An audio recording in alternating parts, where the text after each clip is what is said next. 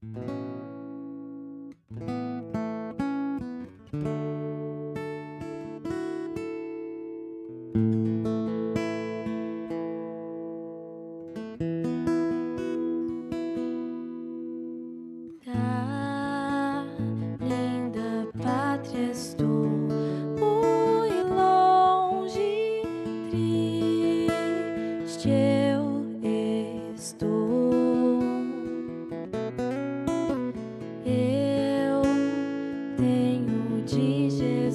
is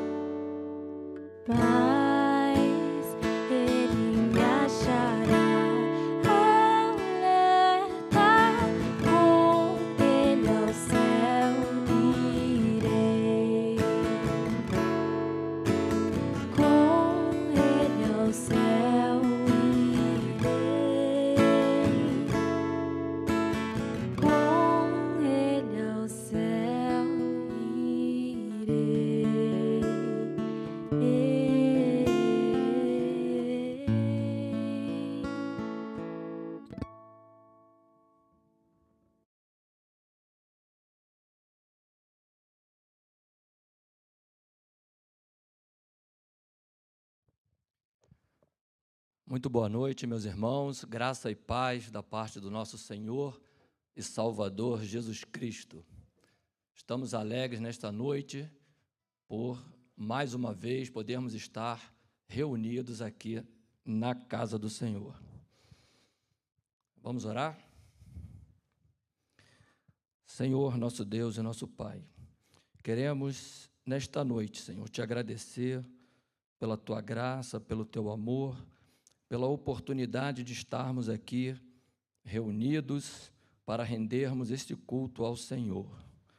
Pai, abençoa cada família aqui representada, Senhor, presencialmente, bem como todas aquelas que estão, Senhor, nos assistindo pela internet, Pai. Que a tua graça possa alcançá-los, Senhor, de forma maravilhosa, Pai. Recebe o nosso louvor, a nossa adoração Fale aos nossos corações, Senhor, por meio da tua palavra que será pregada nesta noite, Pai. Por tudo isso, nós já te agradecemos no nome de Jesus. Amém. Convido os irmãos a abrirem suas Bíblias na primeira epístola do livro de João, primeira epístola de João, capítulo 1,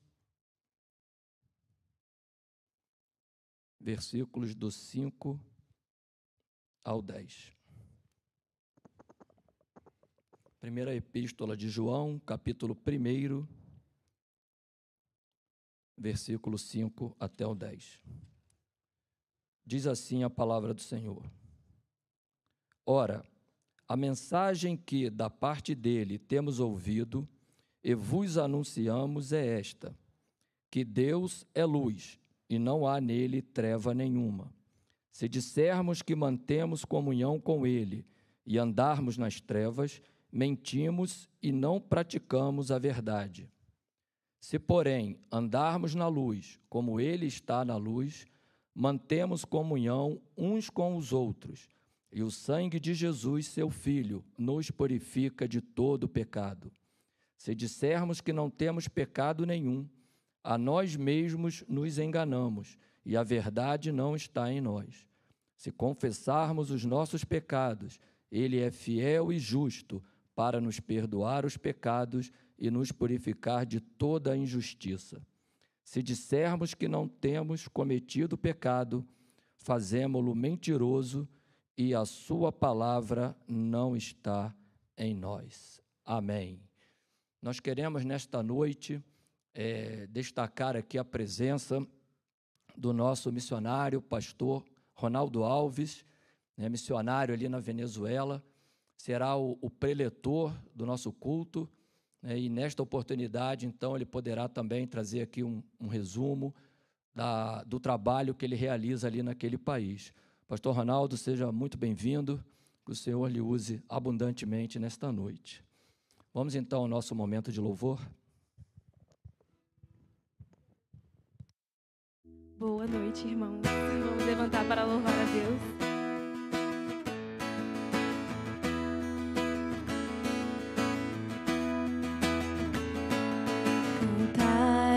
salvação.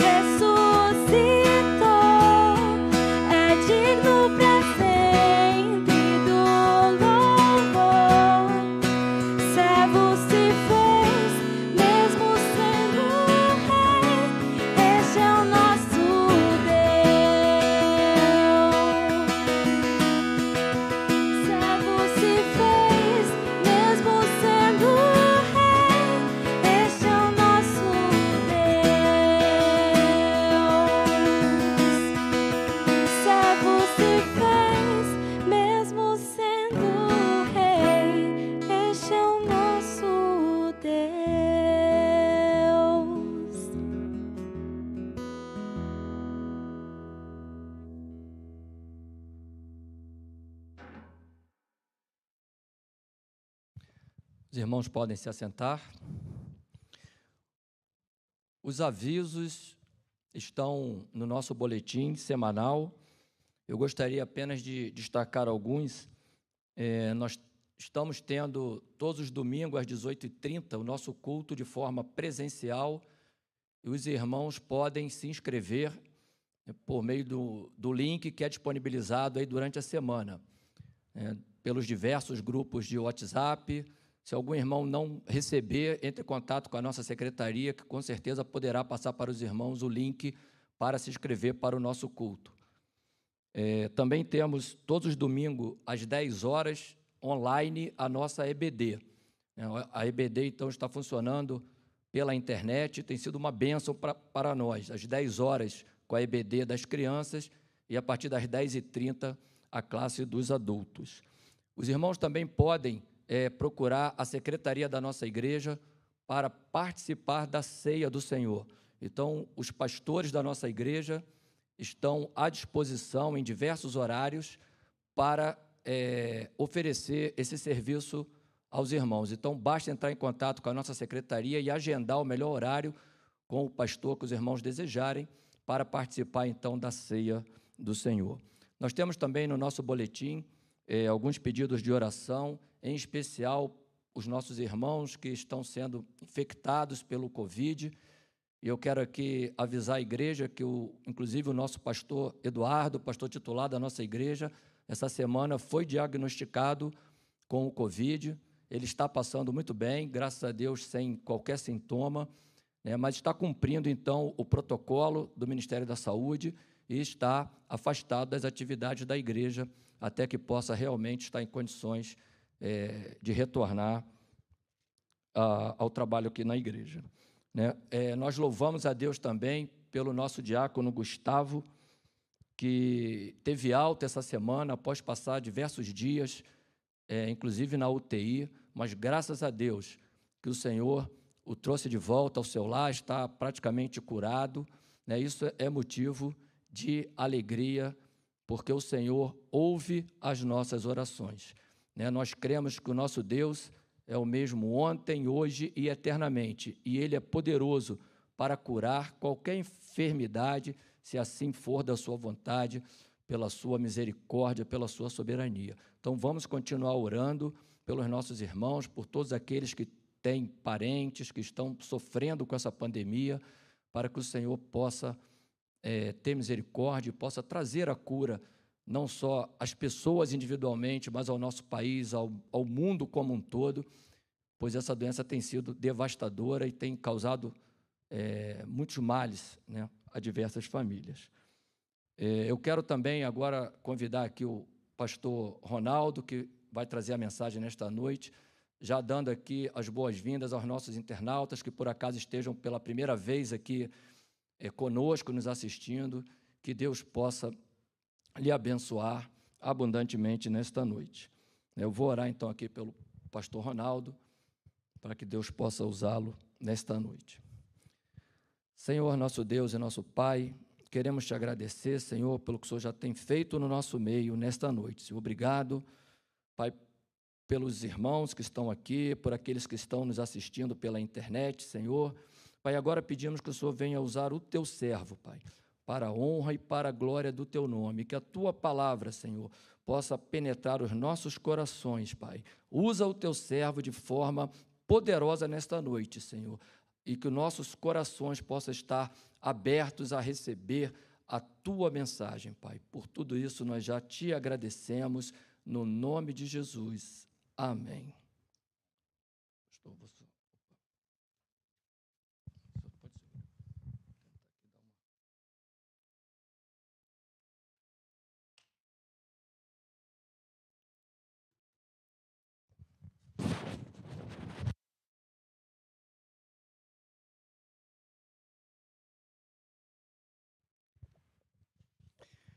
Graça e paz, queridos irmãos, que Deus os abençoe. Prazer muito grande estar aqui com os irmãos nessa noite especial. Quero saudar a cada um de vocês. Também de maneira muito especial, agradeço a Deus essa oportunidade, agradeço ao pastor Eduardo pastor Juscelino, toda a diretoria da igreja, o corpo diaconal, cada irmão, cada irmã, do mais novo até o mais idoso, mais experiente. Essa igreja é a minha igreja aqui de Brasília. É a igreja que está no meu coração, onde minha filha e meu genro fazem parte, e é sempre um enorme prazer podermos estar aqui com os irmãos. Ah, damos graças a Deus por cada um de vocês e queremos agradecer de coração as orações que os irmãos têm feito por nós na Venezuela.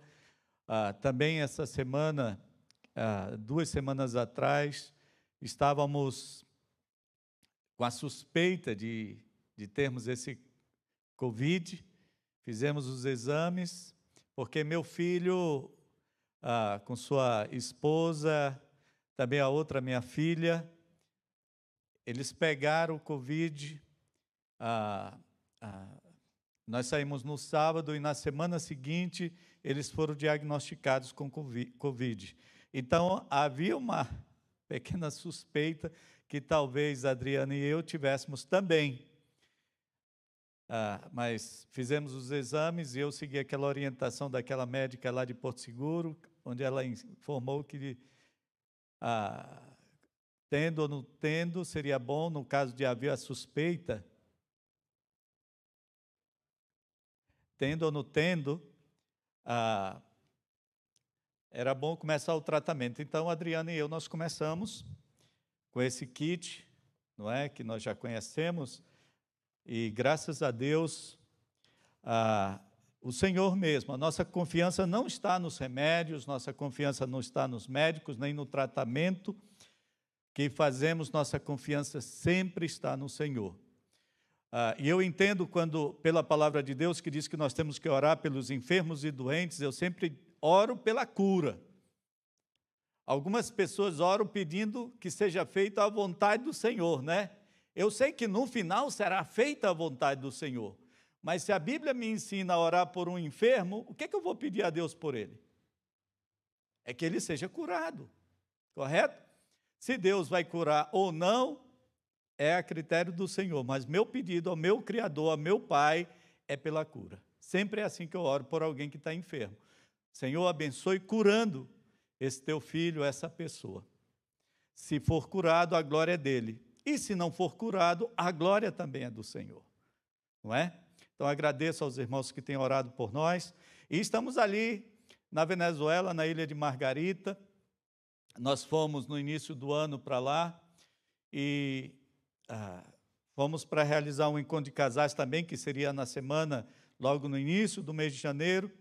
E eu queria dar esse pequeno testemunho de como o Senhor está fazendo ali. Ah, quando nós viemos da Venezuela no ano passado, em novembro do ano passado, porque nós ainda não temos o visto permanente, então temos que estar indo como turista e voltando. Ah, nós conhecemos um casal no ferry. Saímos da ilha de Margarita para terra firme, são três horas e meia de, de trajeto, e pegamos esse barco, esse navio que leva 200 veículos e 850 pessoas, e nós nos dirigimos para Porto La Cruz para seguirmos nossa viagem de retorno ao Brasil. E não, e minha esposa foi à frente buscando uma vaga para sentarmos e não estava encontrando. E um casal que vivia em Porto La Cruz, que foi passar o final de semana em Margarita, se, se prontificou em oferecer um espaço ali. Bom, queridos, eu passei três horas e meia falando do Evangelho para esse casal, sabe? Porque foram três horas e meia, o tempo da viagem, eu testificando para eles, e foi uma conversa muito agradável. E peguei o telefone deles para que, quando fosse no mês de janeiro, quando voltássemos, para fazer o encontro de casais, eu os convidasse para ir. E eu pensei que tinha salvo o número deles no meu celular. E quando estávamos vindo de volta, retornando para a Venezuela, para realizarmos o encontro de casais, eu busquei esse telefone de Jesus, que era o nome do Senhor, e Cristina era sua esposa, e eu não encontrei esse telefone no, na minha agenda do, do telefone, do celular. E eu fui ao ferry para comprar, porque tinha falecido um irmão da nossa igreja naquele dia, e eu fui correndo ah, na viagem Adriana adoeceu e ela teve que fazer o trajeto de Porto, Porto Ordaz para Margarita de avião e eu fui de carro para tentar alcançar o velório daquele irmão da nossa igreja que havia falecido.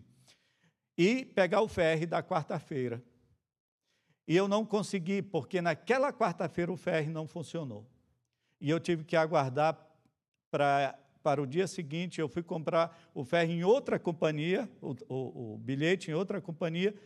E quando eu estou lá comprando, não tinha sinal no, na internet. Eu tive que esperar um tempo até o sinal retornar. Quando eu estou lá falando com outro irmão que nós ganhamos para Cristo, que vivia em Caracas, que é um empresário lá da Venezuela, eu falando com ele, quem me aparece para comprar o ferro para ir para Margarita? Jesus e Cristina. E eu disse: não acredito. E falei para eles: olha, vocês lembram do encontro de casais? Sim, pastor. Pois o encontro de casais é esse final de semana, eu quero convidar vocês para irem. E ele foi com a sua esposa, com a Cristina, e foi também com os pais deles. Então foram os, o pai e a mãe de Cristina, o pai e a mãe de Jesus, e Jesus e Cristina foram para esse encontro de casais. 25 casais nós tivemos nesse encontro. Os 25 casais fizeram uma aliança com Jesus, inclusive Jesus, Cristina e seus pais receberam a Cristo Jesus como Senhor e Salvador. Deus tem operado de maneira extraordinária, eu queria dar esse testemunho, porque isso é fruto queridos, da oração. A obra missionária não é feita pelos missionários, a obra missionária é feita pelo Espírito Santo do Senhor. É Ele que faz. Nós só somos instrumentos e porta-vozes, mas a obra é do Senhor. Amém? Continue orando pelos missionários, continue orando por nossa, por nossa igreja lá. Deus tem dado um crescimento, estamos há dois anos ali, ah, indo para o terceiro ano né? estamos dentro do terceiro ano, 18 de março do ano que vem completamos o terceiro ano e o Senhor tem feito maravilhas. Mas eu dou graças a Deus por estar aqui e poder compartilhar nessa noite com os irmãos que estão presentes, também com os que estão em casa assistindo, ah, esse texto da palavra do Senhor que os irmãos já estão estudando, que é o livro de Gálatas. Ah, e se você puder acompanhar, nós estamos no capítulo 3 e hoje ah, vamos ah, voltar nosso olhar para os versículos 23 a 29 desse texto. E o tema é sob a lei em Cristo. Sob a lei em Cristo. Ah, antes de lermos o texto da palavra do Senhor, eu queria só fazer uma pequena retrospectiva, eu sei que os irmãos já estão sabendo. Uma pequena retrospectiva. Ah, essa carta, a carta aos Gálatas, ela foi escrita pelo apóstolo Paulo, dirigida às igrejas da Galácia. Ah, é, haviam duas Galácias, a do sul e a do norte. Ah, então, provavelmente, Paulo estava escrevendo às igrejas pelas quais ele ele constituiu com Barnabé em quatro cidades da região da Galácia, porque a Galácia do Norte era a região onde, era, onde viviam os celtas. Então, nós não temos nenhuma informação do cristianismo, da, a, da pregação do evangelho naquela região. A, a, o registro histórico que nós temos é dessa viagem do apóstolo Paulo, aquelas quatro cidades, Antioquia da Pisídia, Icônio, Listra e Derbe, as quatro cidades que Paulo ah, constituiu igrejas. E ao todo, Paulo e Barnabé levaram três anos nessa viagem, nessa primeira viagem. Eles foram comissionados partindo de Antioquia da Síria, pegaram o navio, foram ah, para a ilha de Creta. Lá na ilha de Creta, Creta era a cidade, a, a, o país de, de, de Barnabé, Barnabé era cretense, era um judeu de Creta, talvez de Salamina, porque em Salamina, que foi o primeiro ponto que eles pararam, havia um, um, um grupo de judeus muito grande ali. Depois de Salamina, de um tempo, foram até Pafos, que era a capital de Creta. Lá pregaram o evangelho para o governador a, a, da ilha, chamado Sérgio Paulo. Sérgio Paulo se converte ao Senhor Jesus Cristo e eles seguem viagem, vão até ah, aquela região que hoje pertence à Turquia, era uma região difícil, onde havia muita incidência de doenças, especialmente a, a, a malária era uma das doenças que tinha ali. Então, há a possibilidade que nessa viagem Paulo tenha contraído a malária e tenha tido problemas, talvez de visão, por conta dessa, dessa enfermidade. Nós não sabemos ah, ah, essa possibilidade, como é que foi, mas há, há uma pequena possibilidade de ter sido assim, ou talvez porque em uma das quatro cidades, na cidade de Listra, Paulo sofreu um apedrejamento. E ele foi dado como morto, arrastado para fora da cidade, e depois ele retorna e vem para a cidade, e de lá ele vai com Barnabé, depois de algum tempo, para a próxima cidade, que era a, a Derbes. Né? Então, nós não sabemos se esse problema da visão foi ocasionado pelo pela malária ou talvez por uma, uma pedra que tenha afetado a, a sua vista, mas provavelmente aquele problema do espinho na carne que Paulo menciona seja um problema de visão. Não temos absoluta certeza para afirmar. Isso é uma possibilidade, tá certo? Paulo constitui essas quatro igrejas nessas quatro cidades e retorna com Barnabé para Antioquia da Síria. E nesse período, surgem ah, algumas pessoas que, visitando essas igrejas, começam a pregar um, e a ensinar que os salvos, os cristãos salvos, mesmo sendo judeus ou não judeus, eles tinham que obedecer algumas práticas da lei. Eles teriam que circuncidar, teriam que obedecer algumas datas especiais do calendário judaico e teriam que seguir uma dieta aquela dieta judaica.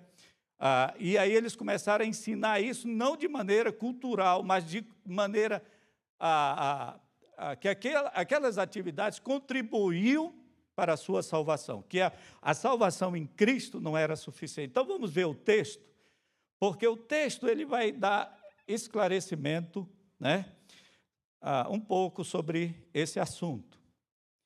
A partir do versículo 23, não é?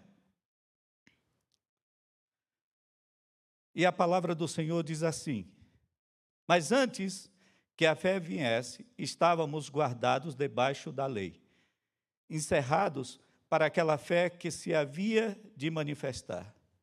De maneira que a lei nos serviu de aio para nos conduzir a Cristo, a fim de que pela fé fôssemos justificados.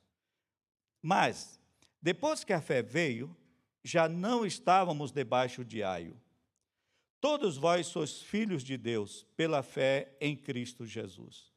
Pois todos vós que fostes batizados em Cristo, vos revestistes de Cristo.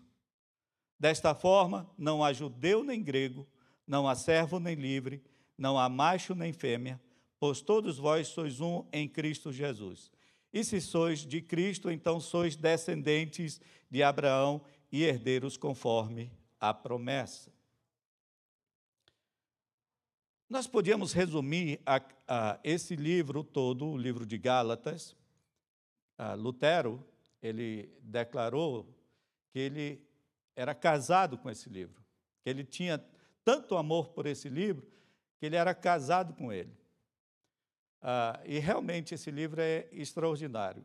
Esse livro de Gálatas e o livro de Romanos, eu sei que vocês já estudaram Romanos, não é? E esse livro de Gálatas são livros especiais.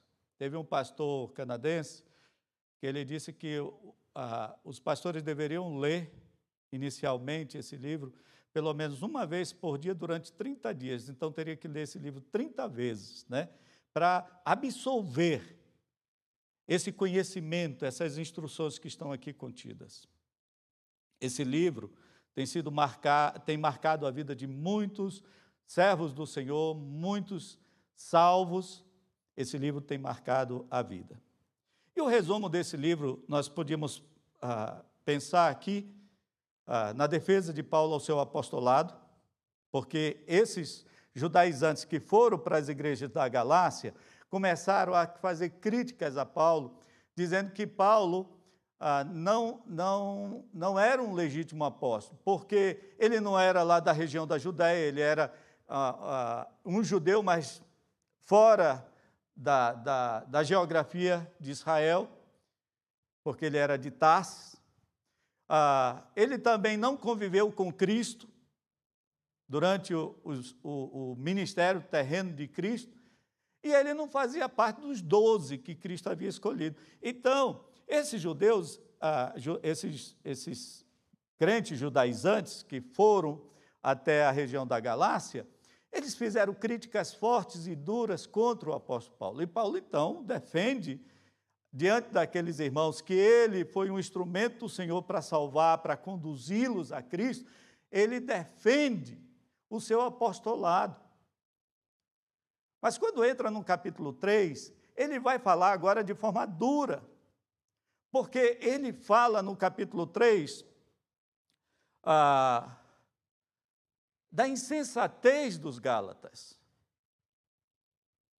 desse, da dificuldade que era entender o que estava acontecendo com aqueles irmãos da Galácia, que já tinham experimentado, ah, uma grande parte eram de judeus que saíram do judaísmo que experimentaram o Evangelho, que receberam a Cristo como Senhor e Salvador, e agora, por conta desses judaizantes, eles estavam retornando à lei, ao legalismo, entendendo que a lei fazia parte do processo de salvação. Paulo diz: vocês são insensatos, vocês são tolos. Então, a segunda parte do, do, do, do capítulo é essa defesa ao Evangelho em Cristo Jesus, a graça de Deus mediante a fé em Cristo Jesus, o modo de salvar completo. E por fim, no restante do livro, ele vai falar da ética cristã, ele vai falar do comportamento cristão, porque muitos pensam que o fato de não estarmos mais debaixo da lei nos dá a liberdade de vivermos do modo como queremos viver. E ele vai dizer: não, nós temos regras, se estamos em Cristo, devemos viver como Cristo, devemos viver como aqueles que possuem o Espírito Santo e que devem manifestar o fruto do Espírito na sua vida, e não se inclinando para as obras da carne. Tá certo? Essa orientação que o apóstolo Paulo passa nesse livro de Gálatas. Ah, e o problema principal era esse: o problema dos judaizantes querendo mudar o conceito do evangelho simples, objetivo, o evangelho da graça de Deus, que o homem não precisa fazer absolutamente nada a não ser abrir seu coração, entender o que Deus fez em Cristo Jesus e, pela fé, convidar Jesus para ser seu eterno, bendito e glorioso Salvador. Porque há uma coisa no coração das pessoas. As pessoas elas pensam que elas têm que fazer alguma coisa para contribuir na sua salvação. Elas são, elas não conseguem entender essa salvação gratuita, imerecida, onde você só levanta mãos vazias e recebe de Deus o perdão dos seus pecados e recebe de Deus a vida eterna em Cristo Jesus. É difícil para o ser humano entender isso, que ele é salvo de maneira ah, de graça pela obra redentora de Cristo. Mas ele não, não necessita fazer nada. É difícil, porque ele sempre pensa, o ser humano sempre pensa que ele precisa contribuir para a sua salvação. De algum modo, ele precisa executar alguma coisa para ser salvo. Então, aquela, a, aquela mensagem dos judaizantes de que eles deveriam retornar e obedecer a, a lei, fazer a circuncisão, obedecer às datas, levar uma dieta séria, rígida, para eles aquilo era interessante, porque aquilo dava um significado que eles estavam agora tendo a garantia de que eram salvos, porque eles estavam contribuindo com a sua salvação também. Em teologia, quando nós estudamos, nós aprendemos dois termos que estão relacionados a isso. Um é monegismo, é o, é o conceito teológico de que Deus, unicamente Deus, executa a salvação no coração do homem. Que Deus vai em busca desse pecador, que Deus opera nesse pecador, que Deus age com seu Espírito Santo nesse pecador. Deus tira todas as, as, as algemas, Deus opera quebrando os pensamentos, os sofismas que a pessoa tem, toda a sua cultura, Deus vai quebrando e vai tirando, e Deus opera até o ponto desse pecador se render a Cristo e recebê-lo como seu Senhor e Salvador. Isso é chamado de monegismo. Uma única força executando em favor da salvação, exclusivamente. Entendendo isso, nós podemos então assegurar que a salvação, por ser uma obra divina, ela é garantida. Porque ela não depende de mim nem de você. Ela é exclusiva do Pai, de Deus, da Trindade.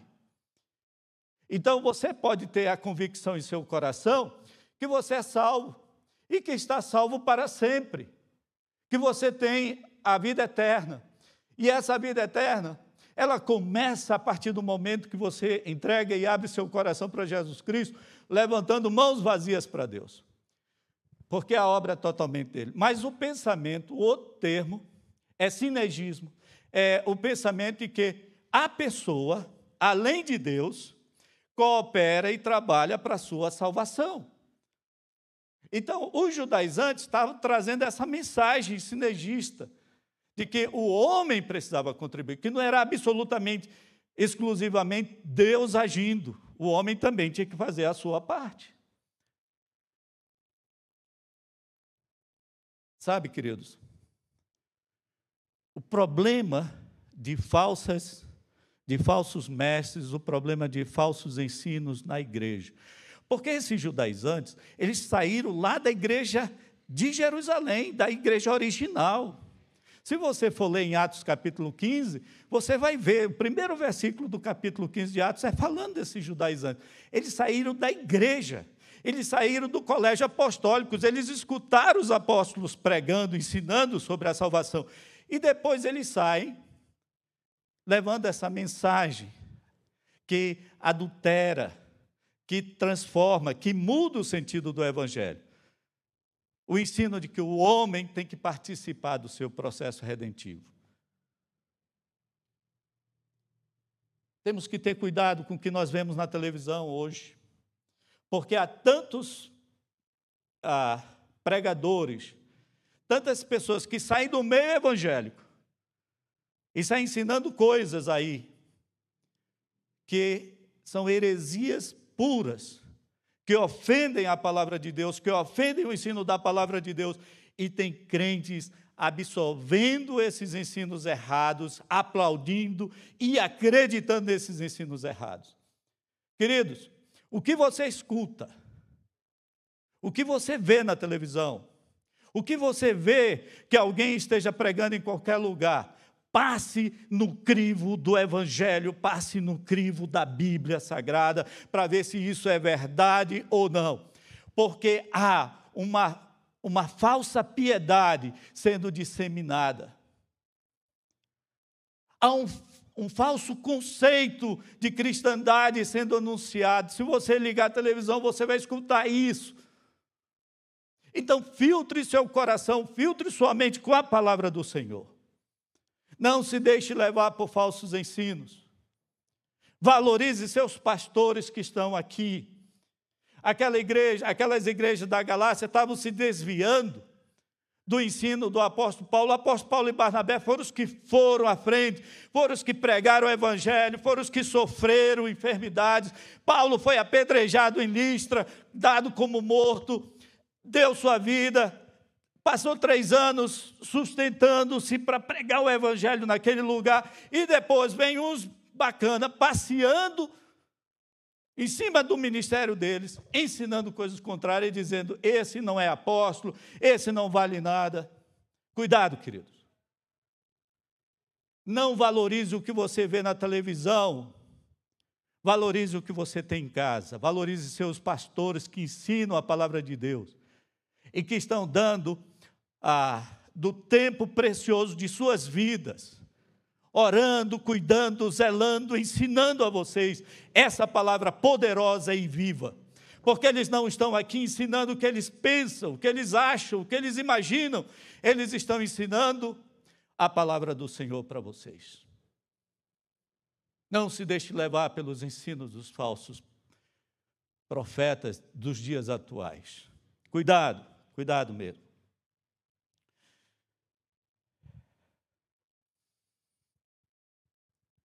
O versículo 23 diz assim: Querido, quando faltar cinco minutos, me avise, tá bom?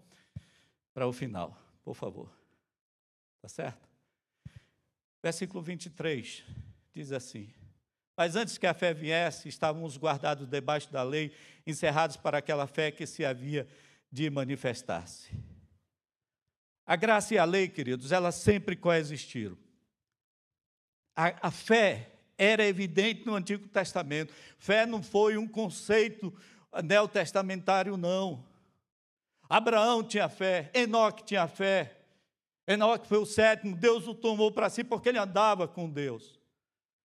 E para alguém andar com Deus tem que acreditar, tem que confiar, tem que depender desse Deus. Moisés, os profetas, eles eram pessoas que tinham fé. A graça estava presente, a lei, na, junto com a lei. Para vocês entenderem bem isso, temos a história de Jó. Jó, ele continuamente, diz a palavra do Senhor, que ele pegava animais e sacrificava esses animais em favor de seus filhos, porque ele pensava assim: ah, poderá ser que em algum momento meus filhos tenham ofendido a Deus, tenham magoado o coração de Deus, então, mesmo que eu não saiba, mas é, por garantia, eu já vou sacrificar em favor deles. Pegava os animais, e a lei ainda não tinha sido dada, mas a partir dali, daquele sacrifício, daquele animal, era uma declaração de fé, era uma declaração aquele animal era uma declaração da graça de Deus para com, com Jó e para com a sua família. E Jó declarou: Pois eu sei que meu redentor vive, e vai chegar o dia que ele vai se levantar, ele vai se apresentar, mas eu creio nesse meu redentor. Abraão sacrificou para Deus. Então, a presença da graça de Deus era evidente ali no Antigo Testamento. Você não pode ler o Antigo Testamento sem entender a graça de Deus presente com aqueles homens. A graça de Deus estava lá. Quando Deus deu essa lei através de Moisés, é porque o povo estava tomando destino extremos. O povo judeu tinha saído do Egito, estava voltando-se para a idolatria de maneira incrível. O Egito era um país idólatra, cheio de ídolos, de imagens, adorava todo tipo de, de coisas. E Deus percebeu que o seu povo estava seguindo essa prática, então ele estabeleceu regras, normas. E essas normas, essas regras, essas leis, elas tinham propósitos, elas apontavam para a pessoa de Jesus Cristo, todas elas. O tabernáculo, que depois foi transformado em templo, apontava para Cristo.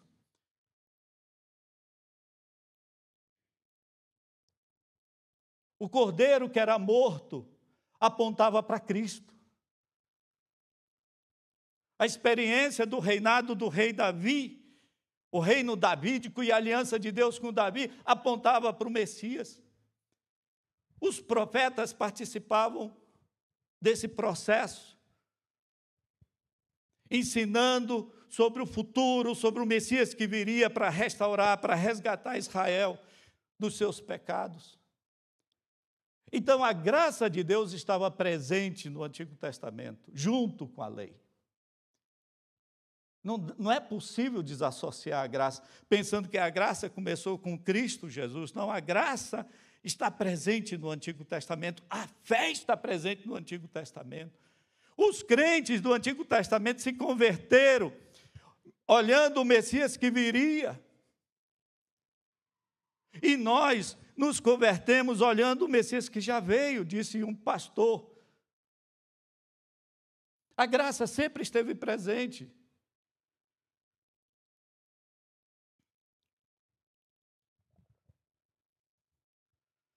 De maneira, versículo 24, que a lei nos serviu de aio para nos conduzir a Cristo, a fim de que pela fé fôssemos justificados. Mas depois que a fé veio, já não estamos debaixo de aio.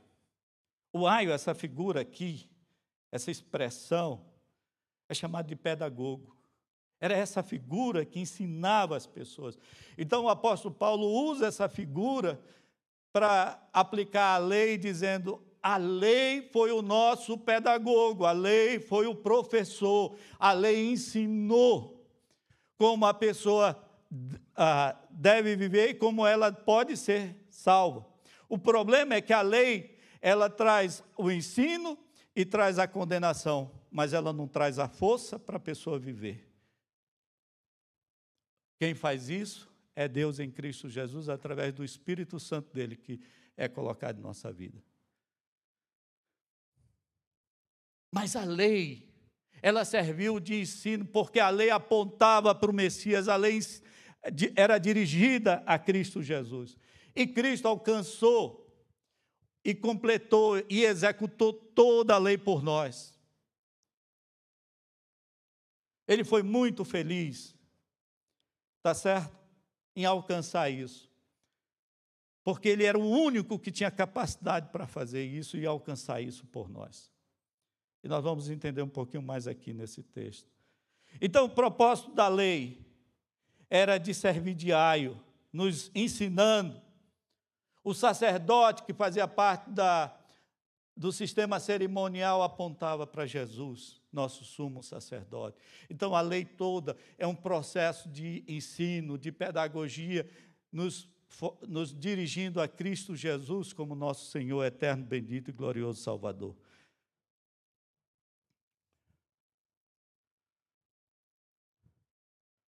Versículo 26. Todos vós sois filhos de Deus pela fé em Cristo Jesus. Os seres humanos não têm privilégio maior que se tornarem filhos de Deus.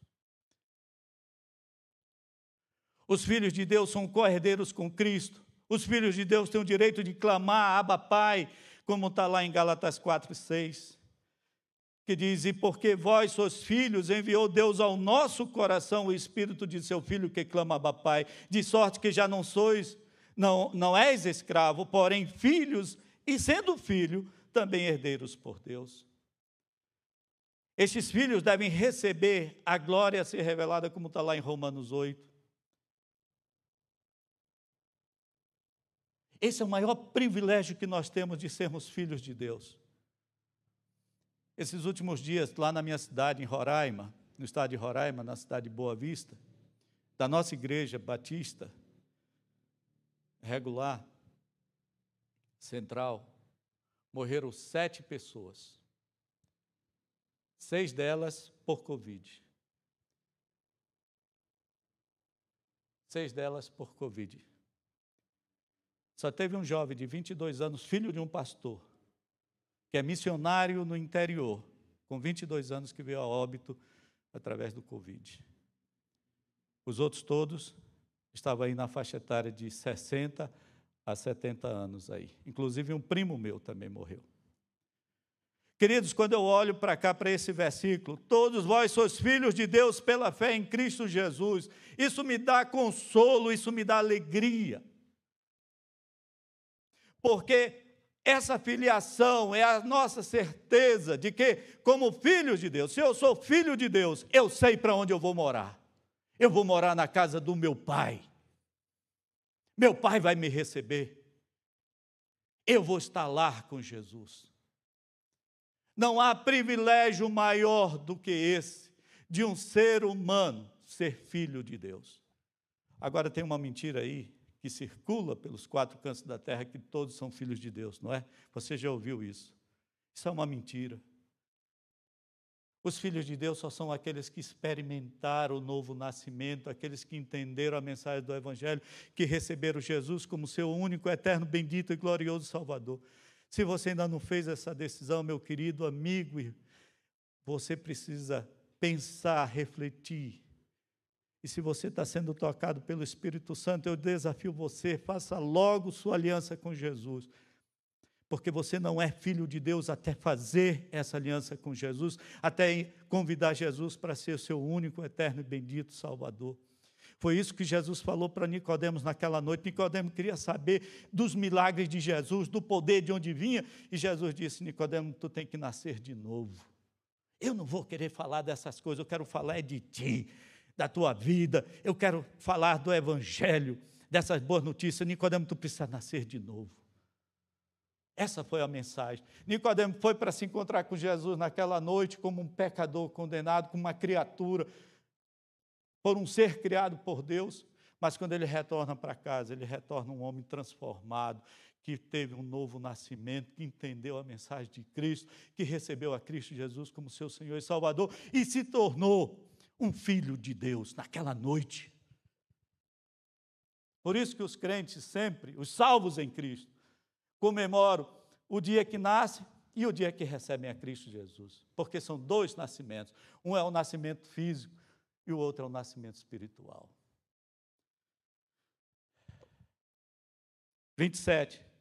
Pois todos vós que fostes batizados em Cristo, vos revestistes de Cristo Jesus.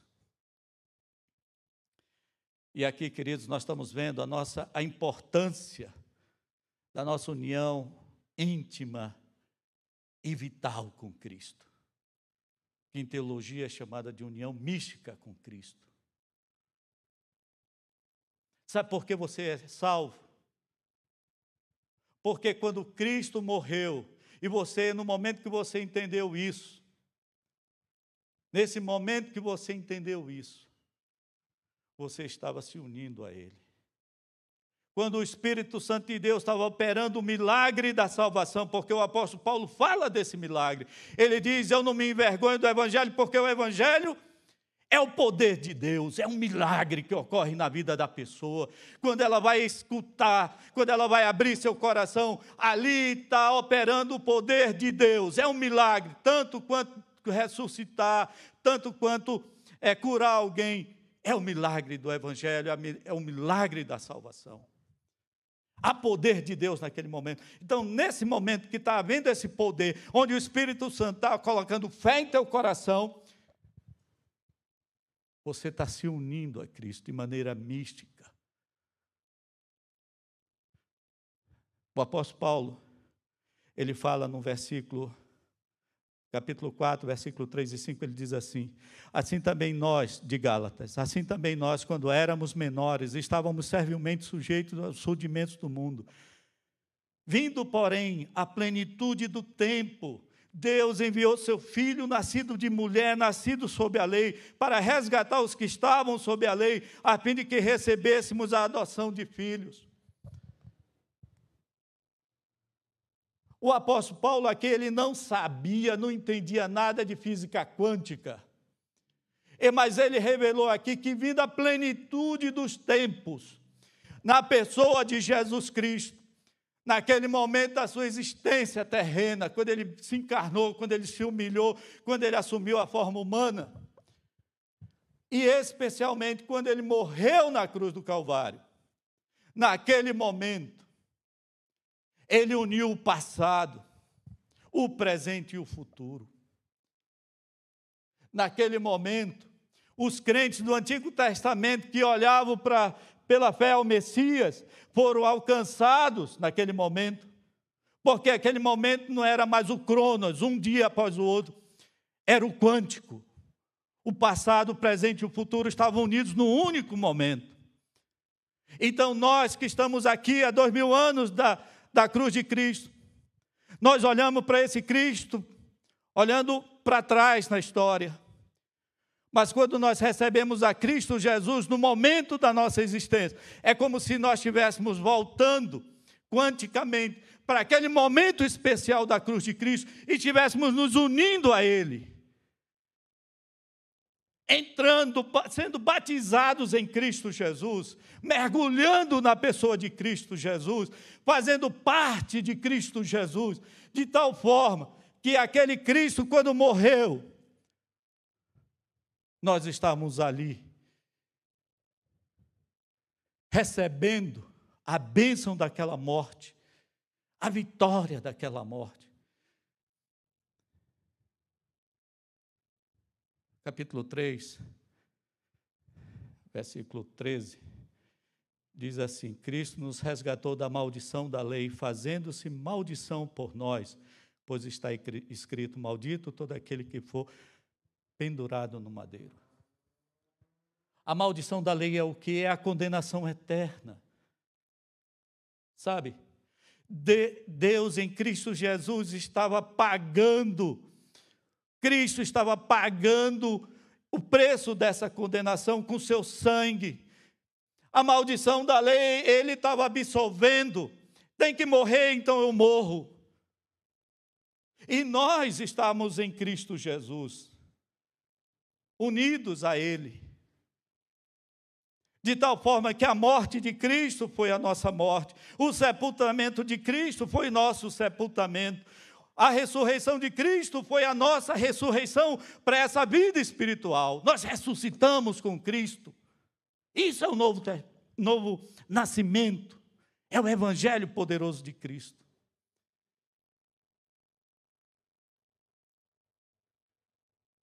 Eu estou em Cristo Jesus.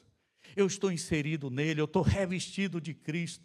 Você, meu querido, está na mesma condição se você convidou de verdade Jesus para ser teu Senhor e Salvador.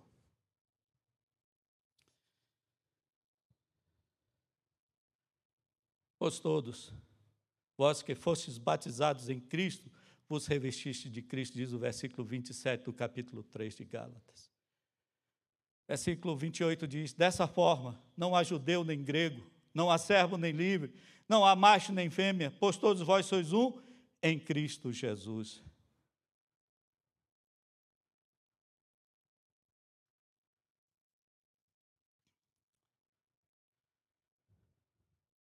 Todos que se converteram mediante a fé em Cristo Jesus fizeram a sua aliança com Jesus. Todos, não importa a idade, se é novo, se é velho. Não importa se é homem, se é mulher. Não importa se é escravo ou se é livre. Não importa se é branco ou se é negro. Não importa. Não importa se você fez sua aliança com Jesus, você está garantido em Cristo Jesus. Você é detentor das promessas de Deus feitas a Abraão lá no livro de Gênesis, capítulo 15, quando Deus disse que através de Abraão seriam benditas as famílias da terra. E a bênção e a aliança que Deus fez com Abraão estava associada ao descendente de Abraão, que era Jesus Cristo. E não estava associada aos descendentes, disse o apóstolo Paulo aqui, vocês já estudaram isso. Porque a salvação ela não é dada pelo poder do sangue, pela genealogia, pela genética. A salvação é dada pela fé em Cristo Jesus. Por isso que o, o Senhor Jesus Cristo falou aos judeus, lá em, você encontra essa narrativa no capítulo 8 de João, versículo 44, quando os judeus se gabavam de serem salvos por serem filhos de Abraão, ele dizia: Não, vocês não são filhos de Abraão, vocês são filhos do diabo. Diabo é que é vosso pai. Porque os verdadeiros filhos de Abraão são os que olham para o descendente de Abraão, que é Jesus Cristo, e o recebe como Senhor e Salvador. Não importando a raça, não importando a sua origem, não importando nada disso, importando unicamente se você olha para Jesus com fé e o convida para ser seu eterno bendito e glorioso Salvador. Versículo 29, se sois de Cristo, então sois descendentes de Abraão e herdeiros conforme a promessa. Nós somos descendentes de Abraão pela fé em Cristo Jesus.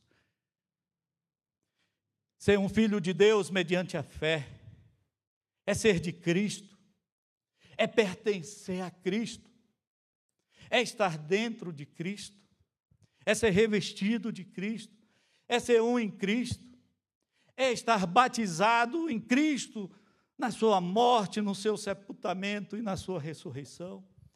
É ser descendente de Abraão pela fé. Isso é ser um filho de Deus.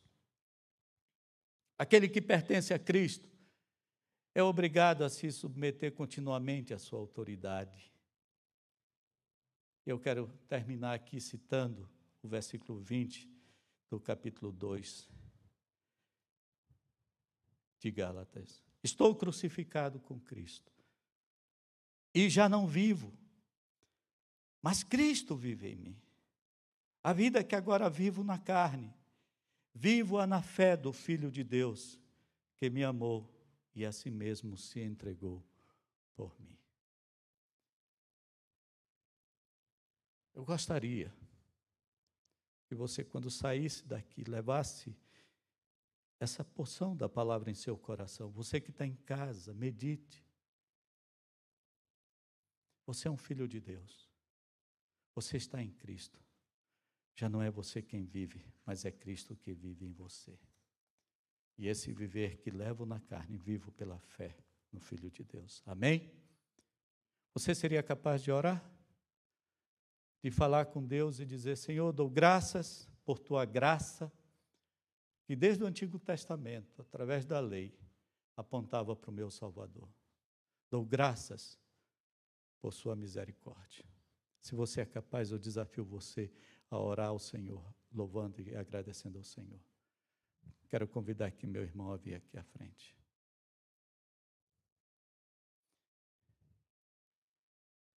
Ele orou por mim no início da mensagem. Eu quero orar por ele e aqui representar toda a igreja. Pai, damos-te graças por Sua palavra e por esse momento que tivemos. Damos-te graças pelo ensino da Tua palavra. Porque essa palavra é poderosa e fala aos nossos corações. Não é o pregador, Senhor. Não é quem fala dela, mas é ela mesmo, com teu Espírito Santo que fala aos nossos corações. E te dou graças, Senhor. Te dou graças pela vida do meu irmão que está aqui, Pai. Por teu filho que está aqui. Porque um dia o Senhor o alcançou com esse evangelho poderoso. E porque hoje ele tem prazer de te servir, de viver para ti. Eu rogo sobre ele que o Senhor o use como ferramenta aqui nessa terra para manifestar tua glória e tua graça, Senhor. Abençoe sua família. E também, Senhor Deus, abençoe essa igreja, abençoe os pastores dessa igreja. Pastor Eduardo, que esteja curando o teu filho, Senhor, desse vírus mortal. Opera em seu corpo, expulsa, Senhor, esse vírus gera imunidade em seu organismo. Abençoe sua casa, sua família, proteja a todos. Abençoa, Senhor Deus, cada família dessa igreja. Ó oh, Deus. Que o amor de Deus, nosso Pai, que a graça do nosso Senhor Jesus Cristo, e as divinas consolações do Espírito Santo de Deus esteja sobre cada um de vocês, hoje e para sempre. É no nome de Jesus, Senhor, que nós pedimos e oramos, hoje e sempre. Amém.